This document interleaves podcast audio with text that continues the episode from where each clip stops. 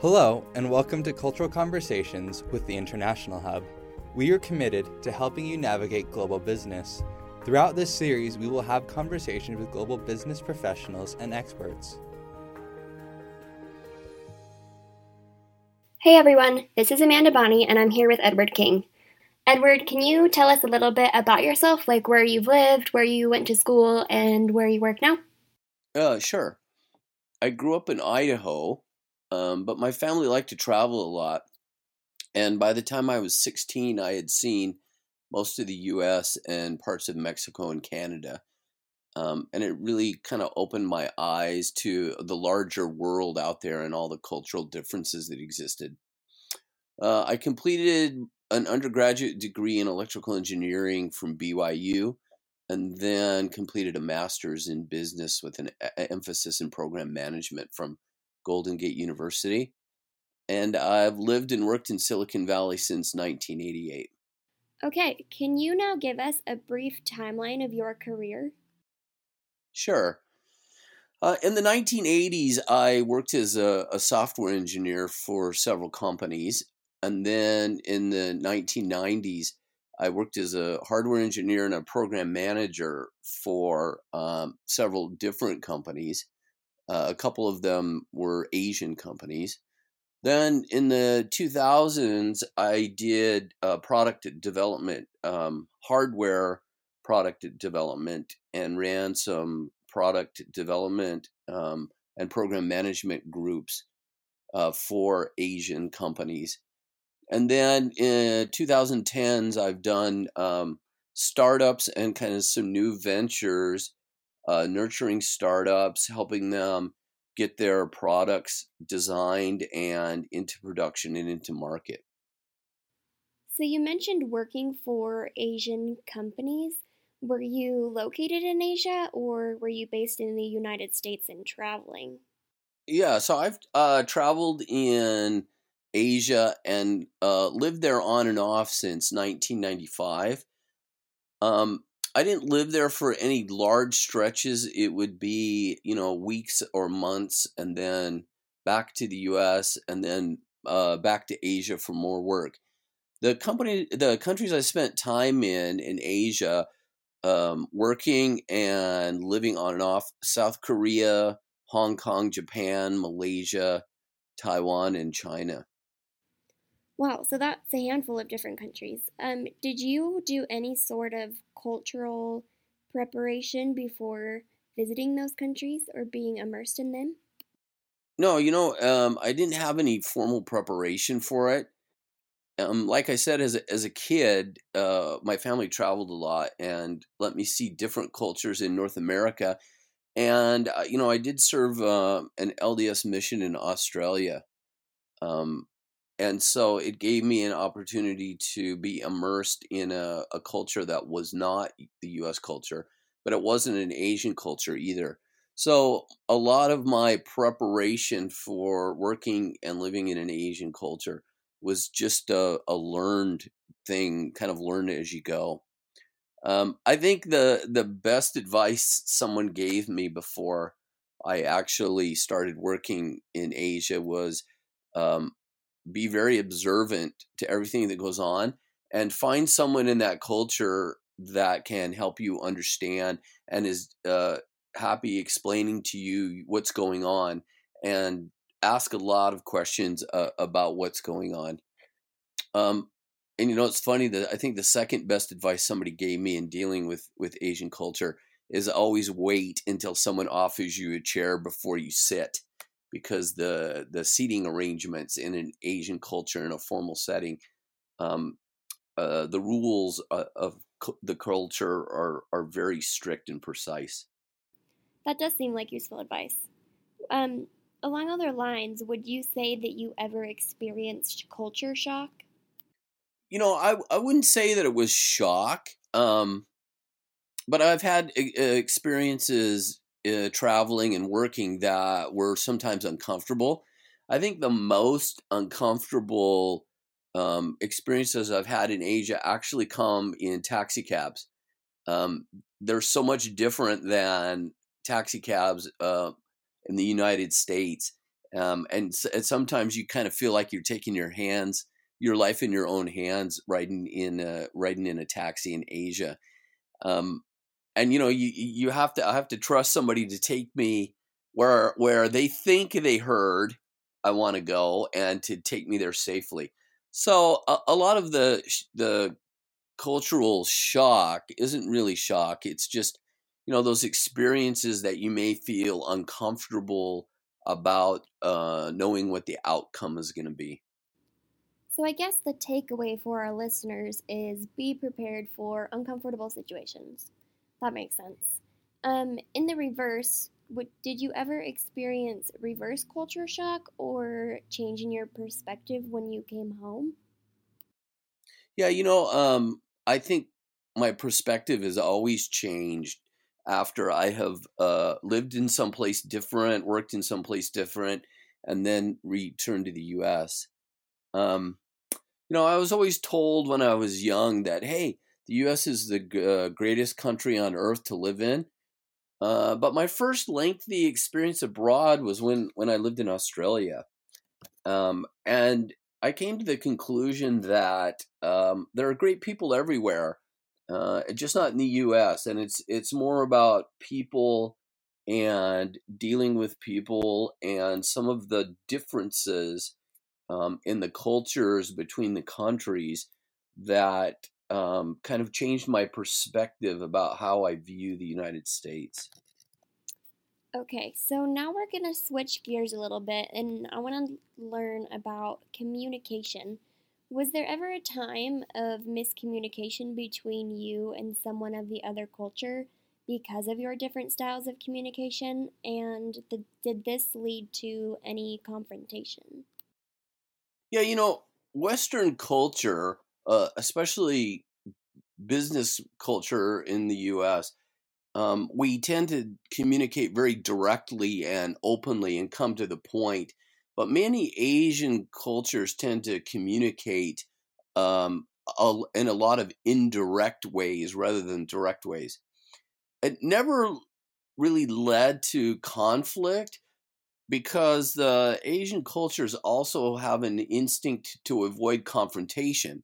So even though my style when I first started working and living in Asia was kind of this direct, open style, um, the my Asian hosts would never um, try to offend me by telling me, "Hey, uh, don't be so direct," or "We don't we feel uncomfortable when you're so direct with us."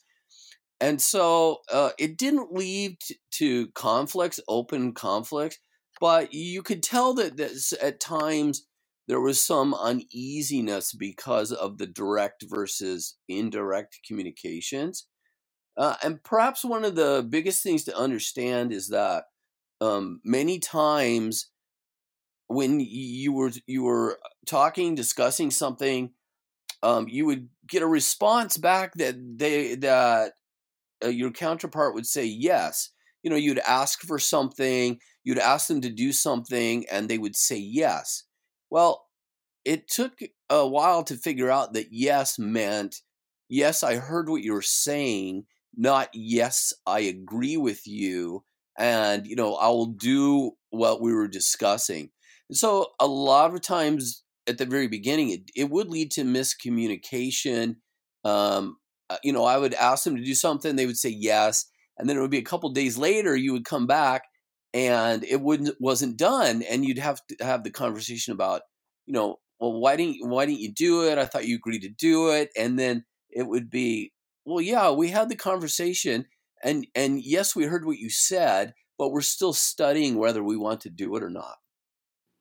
Did you have to change your style of communication when working with them? Oh, definitely. So, uh, you, I got to understand that yes, in an agreement, uh, it didn't necessarily mean yes, I will do it. And so uh, I had to learn to look at body uh, cues.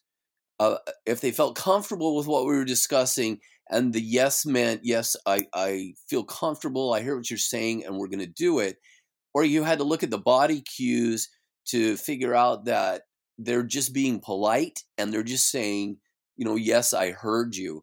So it uh, it meant that in the uh, communication process, I had to be more attentive, not just to the words, but to the context of the discussion and to the body language. Okay, was there a kind of body language that tipped you off to their meaning, yes, I want to do this, or no, I don't? Um, yeah, the the folding of arms, you could always tell it was yes, I heard you, or if if they didn't close up their body by folding arms, um, you, you could feel that yeah, we're having a great conversation, and it's an it's a, a conversation they're comfortable with, and that they're in agreement with what we're talking about.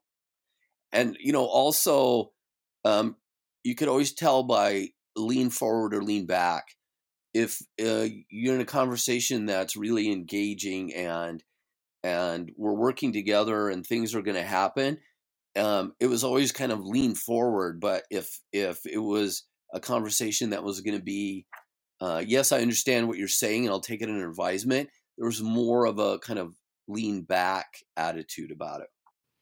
Okay so you've mentioned a few different mannerisms that are different between cultures like uh, this saying yes but not meaning yes and different seating arrangements. Are there any other mannerisms that are really different that we should be aware about? There's a lot. How you present business cards is a big deal. You, you know, you don't just don't hand them a business card. There's like a little ceremony that goes on around it, uh, how it's the card is presented. Um, and so most Asian cultures they also bow a little bit. And it depends on the country you're in. Japan has a very formal way of bowing depending on the status in society you are. Whereas, um, like the Chinese, it's just a, maybe a little bob of the head to acknowledge the the other person and to give them some respect. Um, no handshakes, hardly any handshakes go on uh, in my business dealings in in Asia. Um, and there's a, a lot of communication um, and culture around eating and etiquette that's different in the East than in the West, uh, especially because you're expected to use chopsticks. And there's a whole etiquette and culture around how you grip your chopsticks, how you put them on the table, how they're placed in food bowls, you know, uh, not sharing of chopsticks this kind of thing that y- you kind of have to learn um, because if if you don't learn it uh, a lot of times in a new situation uh, people think you're uneducated and uncultured and it um, creates some difficulty in the relationship. Okay um, one last question dealing with communication. How was negative feedback given in Asian cultures, and was this similar to what you were expecting coming from the United States? Uh, no, actually, it's totally opposite. Uh, negative feedback is seldom given in public and in meetings, and especially in front of peers. Um, and in private, the the negative feedback is often given not in a direct way, but in an indirect way with um, like a story um, that highlights how how we should be um, communicating and uh, the feedback would come in, in the way of like a little story that that they would tell about it. So um, oftentimes you would think, well, why are they telling me this story? Well, it's really because it's an indirect way of them trying to give you uh, feedback. So that's really interesting because Erin Meyer, in her book The Culture Map, says that Asian cultures often give feedback in an indirect way. Um, and so that's good to know that they do it with stories. Okay, our next question is How did the behavior and uh, values of the other culture affect your interactions with them? you know, I think that beliefs and values um, of others always affect our interactions, and a lot of times it's uh, it's not just cultural; it's it's a, a personal a personal belief. um, you know, it's hard to point to just one or two values or, or beliefs that that affected uh, interactions and that uh, af- affected how I functioned in Asia. But one that affects a lot of interactions is the concept of face or of of saving face, and it's a it's the a belief or a value in Asia which um, make certain that all parties in a in a confrontation or in a meeting or in a discussion can maintain their their social image and their self image and making sure that there's really no public humiliation of a of a person. So i think this belief and value in um, the, uh, a good self image in public and a good social image taints a lot of the of the behaviors that you see openly in, between individuals in Asia. All right, another question related to their behavior. How do they handle ambiguity? Are they comfortable with not knowing outcomes, or do they need to know all the details before making a decision? You know, it was my experience that uh, ambiguity um, is not driven as much by culture as it is from uh, it's an individual to individual. It's an individual thing. However, in Asian cultures, um, a lot of the ones that I've dealt with and a lot of the people I've dealt with, um, they try to conform to what they consider a norm. And they feel most comfortable when things don't deviate from that norm. So they are more comfortable um, with with the known and uncomfortable with with things that are ambiguous. Yeah, it's interesting you picked up on that. Um, even though it's an individual preference, I guess, um, Asian cultures do tend to rank higher on Hofstede's uncertainty avoidance scale, meaning that they are probably more uh, adverse to ambiguity than us in the United States. Again, related to their behavior, are Asian cultures generally more focused on building relationships with you before work gets done, or are they more interested in getting a task done? So, um, the uh, Chinese have a concept that they call guanxi, and it really describes uh, the basic dynamics of um, personal relationships and individuals and and those relationships that are cultivated with other individuals and this is really the central idea in chinese society so it's more uh, getting to know people and focused on people and the relationship rather than completing a task rather than signing a deal rather than shipping something a lot of times it's the it's the relationship and the the network of relationships that are built within the culture is the basis for um, power within a culture. For example, um, in business, uh, one member of a business may perform a favor for a member of another business because they have an interpersonal relationship whether that's from school or from previous uh, work relationships or some kind of family tie. Um, and it helps to facilitate the relationship between the two businesses involved in the interaction. So it's mostly about that relationship, not what one business needs from the other business.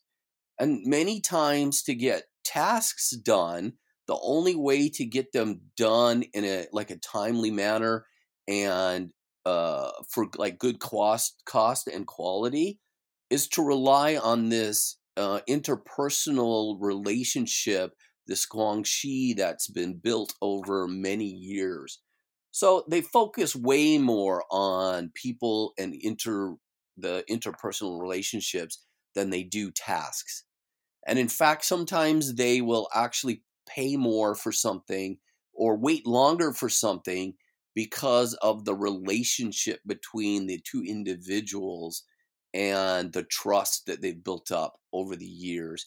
And they look at it in the long term just not one isolated meeting or deal, but as a lifetime of dealing with each other.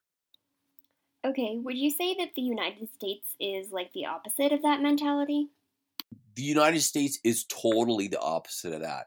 So for people in the US who who want to do business in Asia, we're always focused on let's get the deal done, the cost structure of the deal being the best, um, that or the delivery the fastest, and it's very difficult um, when you first start dealing with an Asian culture to realize that that it's different. It's all about the relationship in Asia. So you have to spend more time developing that relationship um, rather than trying to get a win or trying to get, get something quickly at a cheap cost and move on. So Asian cultures are definitely more relationship based than the United States in their business uh, relationships. I wonder if this is due to their more long term focus. Um, I guess that's something we can look into later. On another note, are Asian cultures on time with meetings and deadlines? Yeah, you know, for the most part, yes.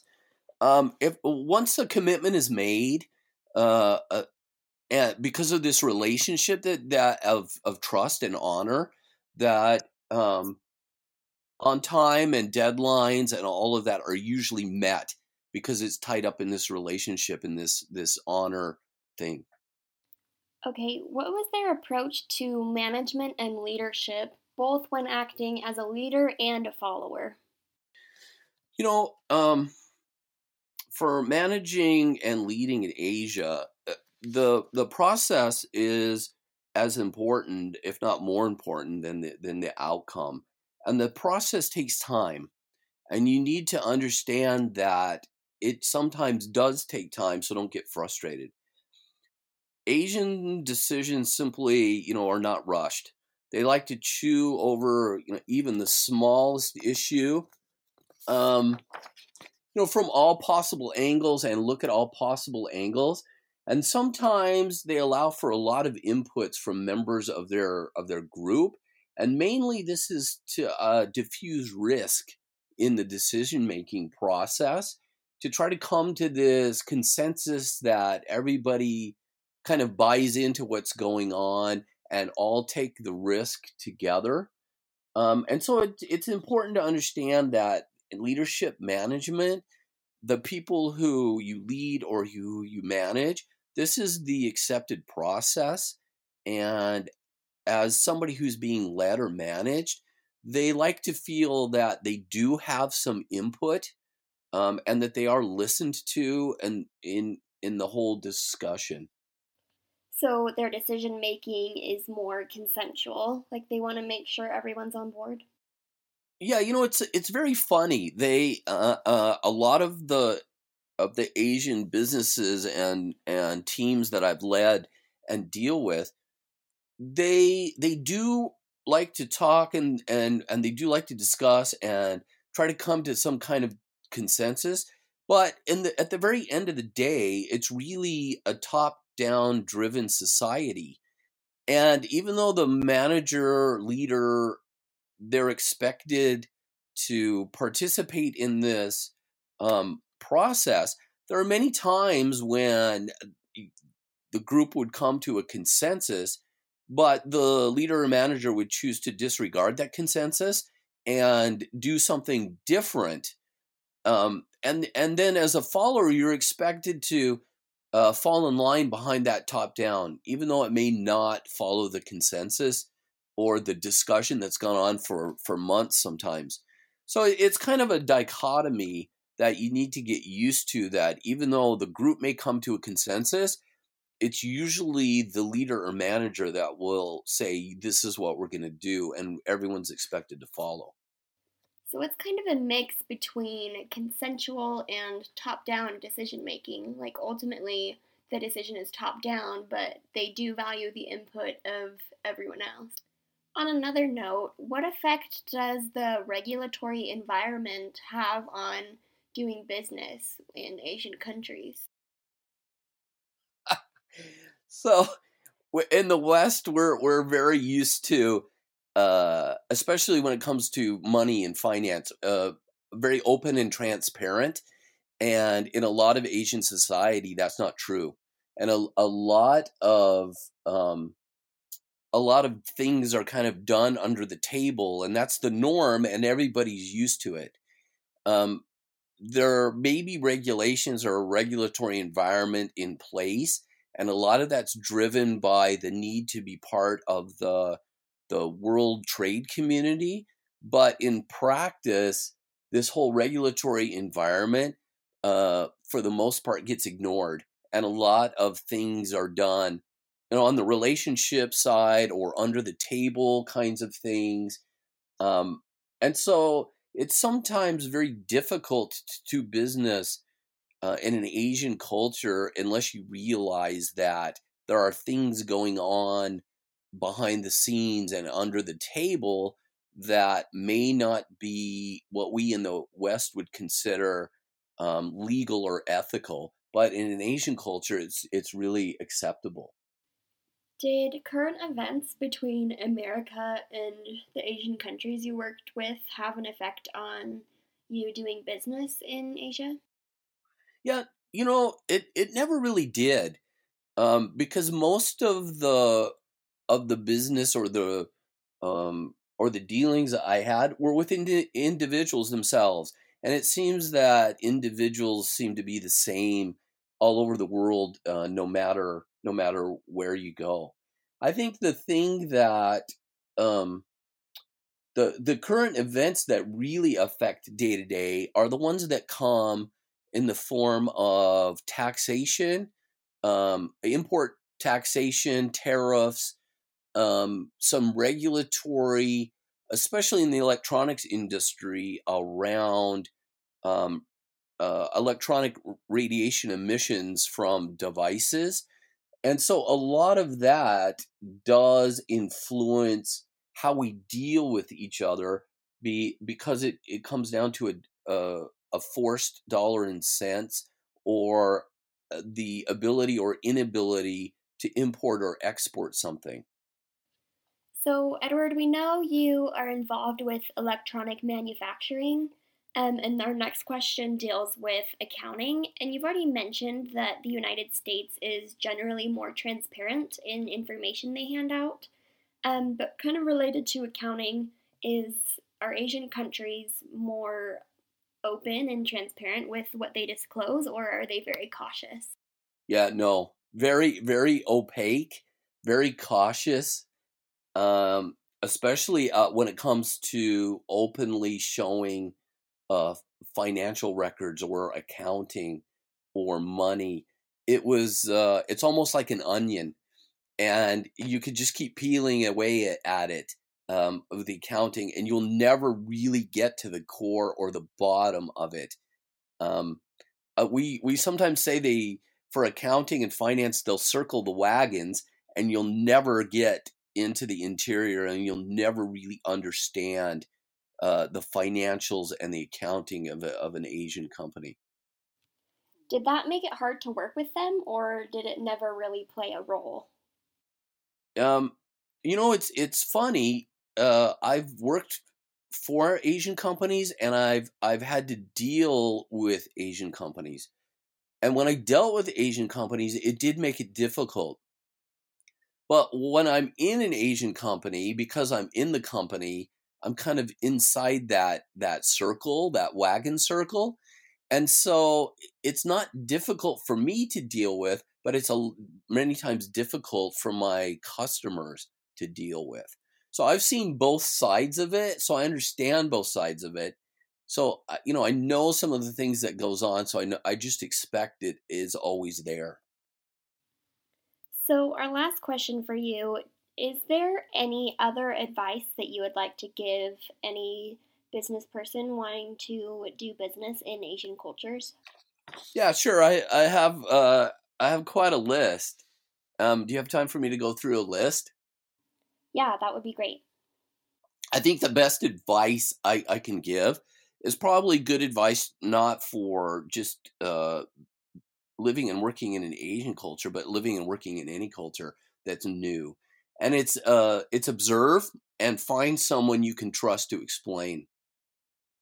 And I think the other thing that that advice I would give would be know before you go. That is do your homework about kind of the history and the culture of the place you're going and be able to share some of that with with the people that you go to do business with or visit um, as you share things you know about their culture and their history and their literature it builds bridges between the two cultures and it allows you to open up to each other and to to share at at a very personal level and to gain kind of that trust that you need to communicate and live and to work in a, in a new culture. I think uh, one of the other things is don't be afraid to explore. Um, many times, if I was uh, somewhere and I had a Saturday free, um, I would always try to find a, a colleague, a local colleague, um, to go with me to do something, whether it's you know just shopping or going to an art museum, um, taking a, a, a trip somewhere to see the ocean try to find ways to explore and to understand and to find things out about that culture that you may never know just in reading or talking to a person. Um, and I think in Asia, you should understand kind of the concepts of saving face and Guanxi.